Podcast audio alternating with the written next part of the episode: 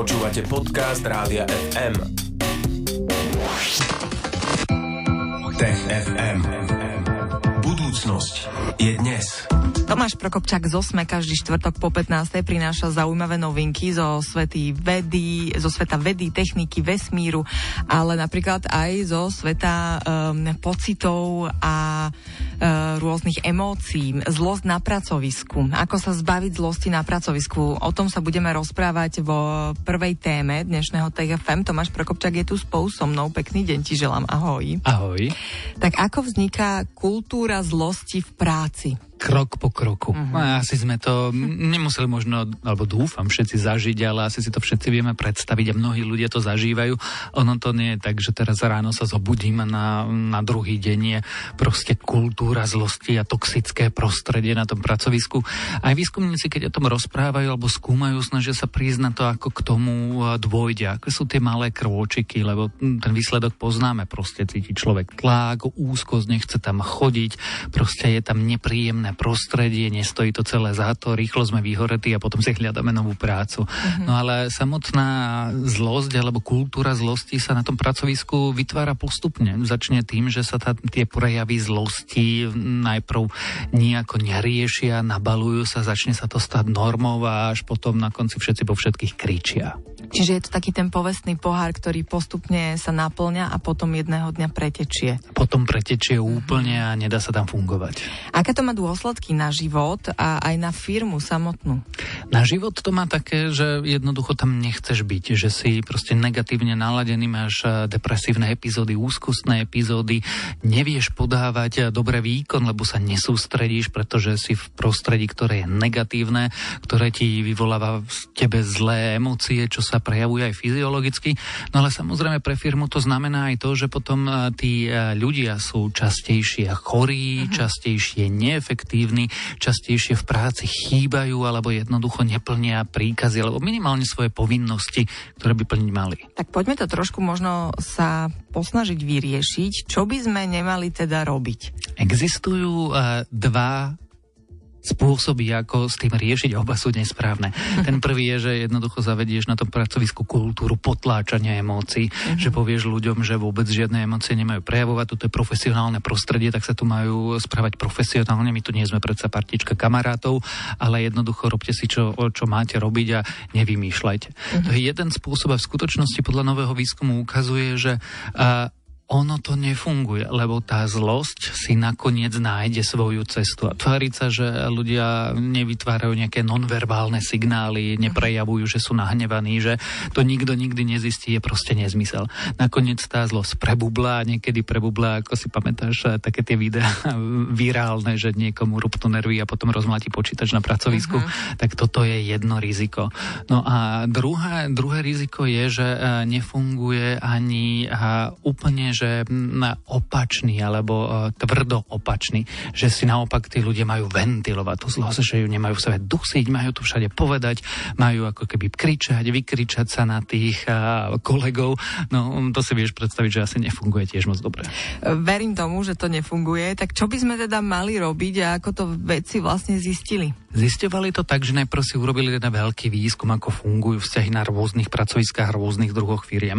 A potom si vybrali veľmi špecifickú skupinu požiarníkov v Spojených štátoch, pretože to sú ľudia, ktorí zažívajú stresujúce prostredie, stresujúce podmienky. Je veľmi dôležité, aby sa sústredili a aby mali dobré vzťahy medzi sebou, pretože sa potrebujú aj pri hasení požiaru alebo zachraňovaní ľudí jeden na druhého spoláhnuť. Tak skúmali, aké sú rôzne stratégie, ktoré fungujú a ktoré nefungujú. Tie nefunkčné sme si už prešli a tá funkčná sa ukázalo, že, eh, že pomáha, keď sú ľudia žoviálni a používajú humor.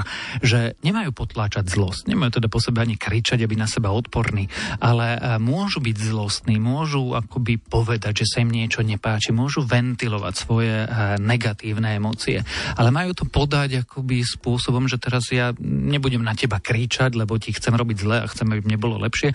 Ako keby tak mám zlý deň, vykričím sa, ale zároveň sme akože priatelia. Mm-hmm. Tak mhm. si to povieme tak akože priateľsky s štipkou humoru, že to nie je osobné, že to nie je, že ja teraz chcem od teba, aby sme v tomto vysielacom vstupe po sebe hulákali. Ale jednoducho proste to je, tak je, je, je to tak trochu vtip a tak trochu terapia. Uh-huh.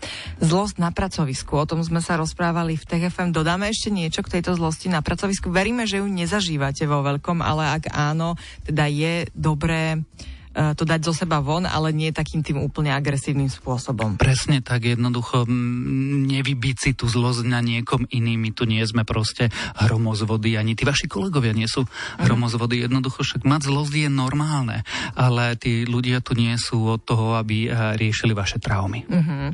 Ako mohlo život na Zemi naštartovať naše slnko? O tomto sa budeme rozprávať už o malý moment v ďalšom vstupe Tech FM, tak zostaňte s nami. Tech FM. Máte naladené Rádio FM a my v tejto chvíli budeme pokračovať v našej obľúbenej a veríme, že aj vašej obľúbenej rubrike Tech FM. Tomáš Prokopčak z Osme je tu stále spolu so mnou v štúdiu.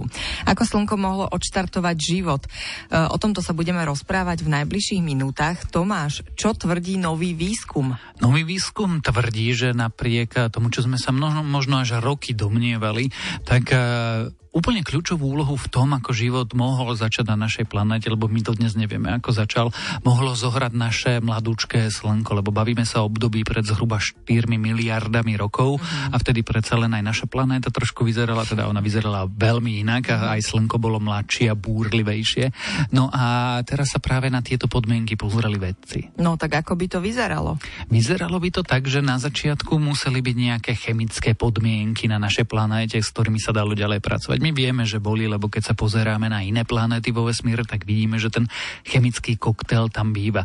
Povedzme, je tam nejaký oxid uhličitý, oxid uholný, je tam možno nejaký kúsok metánu, kúsok tej látky, tamtej látky, nejaký fosfor, kyslík, vodík, voda a podobne. No ale to nestačí na to, aby vznikol život, alebo aby sme urobili krok dozadu, tak základné aminokyseliny a bielkoviny a všetky tie stavebné bloky života. No ale keď sa do toho pridajú reakcie, pridajú sa podmienky, teplo, svetlo a treba bombardovanie kozmickým žiarením, tak zdá sa, že to možné je a úplne kľúčovú úlohu v tom zohralo naše Slnko. Mm. A prečo to vlastne skúmame, Tomáš? Pretože chceme vedieť, ako ten život vznikol. My aj tu za tie roky, čo sa rozprávame v TFM, sa dosť často rozprávame o tom, či život je na inej planéte, alebo ho priniesol nejaký asteroid, alebo mm. kométa, alebo ho ideme niekam hľadať, alebo zistujeme, ako mohol vzniknúť u nás na Zemi. No a jedna z tých teórií, tých rozšírených hovorí, že vlastne nepotrebuješ nič, že potrebuješ chemický koktejl, správne podmienky, aké na našej planéte kedysi boli, no a potom ono sa to ukáže. No a už v 50. rokoch e, prebiehali také experimenty, ktoré naznačovali, že prírodzene by sa mohli všetky tieto chemické zložky života vyvinúť aj na našej planéte. Uh-huh. Ešte si povedzme, ako vyzerali staré hypotézy. Tie vyzerali tak, že keď sme zobrali tento základ, o ktorom sme sa pred chvíľkou rozprávali, tak a, a chceli chemici vedieť, že čo sa s ním dá robiť. A preto v roku 1953 Stanley Miller urobil veľmi slávny experiment, že zobral tieto chemické látky, e, nechal ich bombardovať výbojkami, teda ako keby simuloval blesky uh-huh. a, a atmosférické javy. Nechal to tak týždeň a po týždni sa so svojím študentom vrátil do toho laboratória pozerať sa, že čo sa stalo. A uvidel v tom koktéli a zložky aminokyselín a základných vecí, z ktorých sa potom vytvára život. No a vtedy to fungovalo ako dobrá hypotéza alebo dobrý e, experiment na to, že takto mohol začať život. No len medzičasom sme zistili, že tie podmienky, ktoré Stanley Miller simuloval, boli v, tom, v tej dobe, v tej dávnej dobe na našej planete trochu iné. Boli iné koncentrácie chemikálií, boli ich iné množstva. Jednoducho, že takto by to nemohlo fungovať.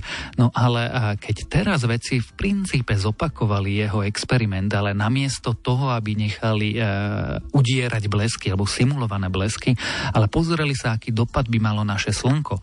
Teda prúd protónov, ktorý dopadal, keď je e, veľký výboj, výron koronálnej hmoty na našu planétu, keď na nás padá žiarenie z našej hviezdy.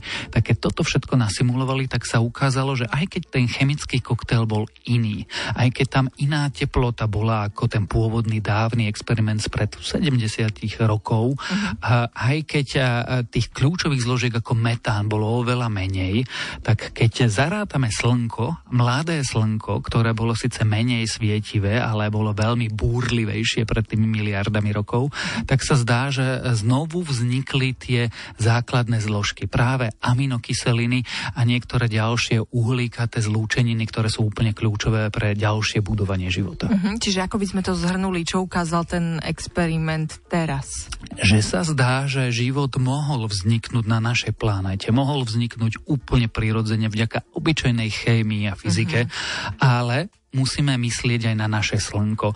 Že bez toho slnka, bez dopadajúceho žiarenia z našej hviezdy e, by to nebolo. Ale tak hviezda tu bola, my sme tu boli tiež, žiarenie tu tiež bolo, zdá sa, že chemické látky tu tiež boli, pretože nie sú také vzácne, čo nám ukazuje pozorovanie vesmíru. Takže sa zdá, že nám stačia prírodné zákony a život je takmer nevyhnutnosťou, ktorá prúdi z toho, že jednoducho fyzika a chémia platia. Uh-huh, ale stále aj toto iba taká hypotéza, teória? Kedy to bude potvrdené, že naozaj to bolo takto, či nikdy? Asi nikdy, pretože sa 4 miliardy rokov dozadu nevieme pozrieť. Mm. Ale mohli by sme sa vedieť pozrieť na nejakú exoplanetu vo vesmíre, ktorá je práve v tej fáze, kde my sme boli pred 4 miliardami rokov. A ak tam uvidíme tie procesy, alebo uvidíme niekde vo vesmíre zárodky života, veľmi primitívne veci, vznikanie RNA, DNA blokov, nejaké usporadovanie sa, prvé mikroorganizmy, nejaké prokaryoty alebo niečo, tak môžeme povedať, že no nie, naša planéta nie je výnimočná. Proste ono sa to deje a deje sa to vo vesmíre bežne. Tak snáď uh, sa to dozvieme že, za našich životov, ale čo sa dozvieme v TFM o týždeň, to síce ešte nevieme, lebo ešte sa to nezverejnilo, to sú absolútne novinky, čo tu riešime, ale tešíme sa na to. Tomáš Prokopčak z Osme tu bol spolu so mnou v rámci TFM a privítame ho aj takto o týždeň. Maj sa pekne, Tomáš, ahoj. Ahoj. Tech FM. Budúcnosť je dnes. Stream, živé vysielanie a playlisty nájdete na www.radiofm.sk.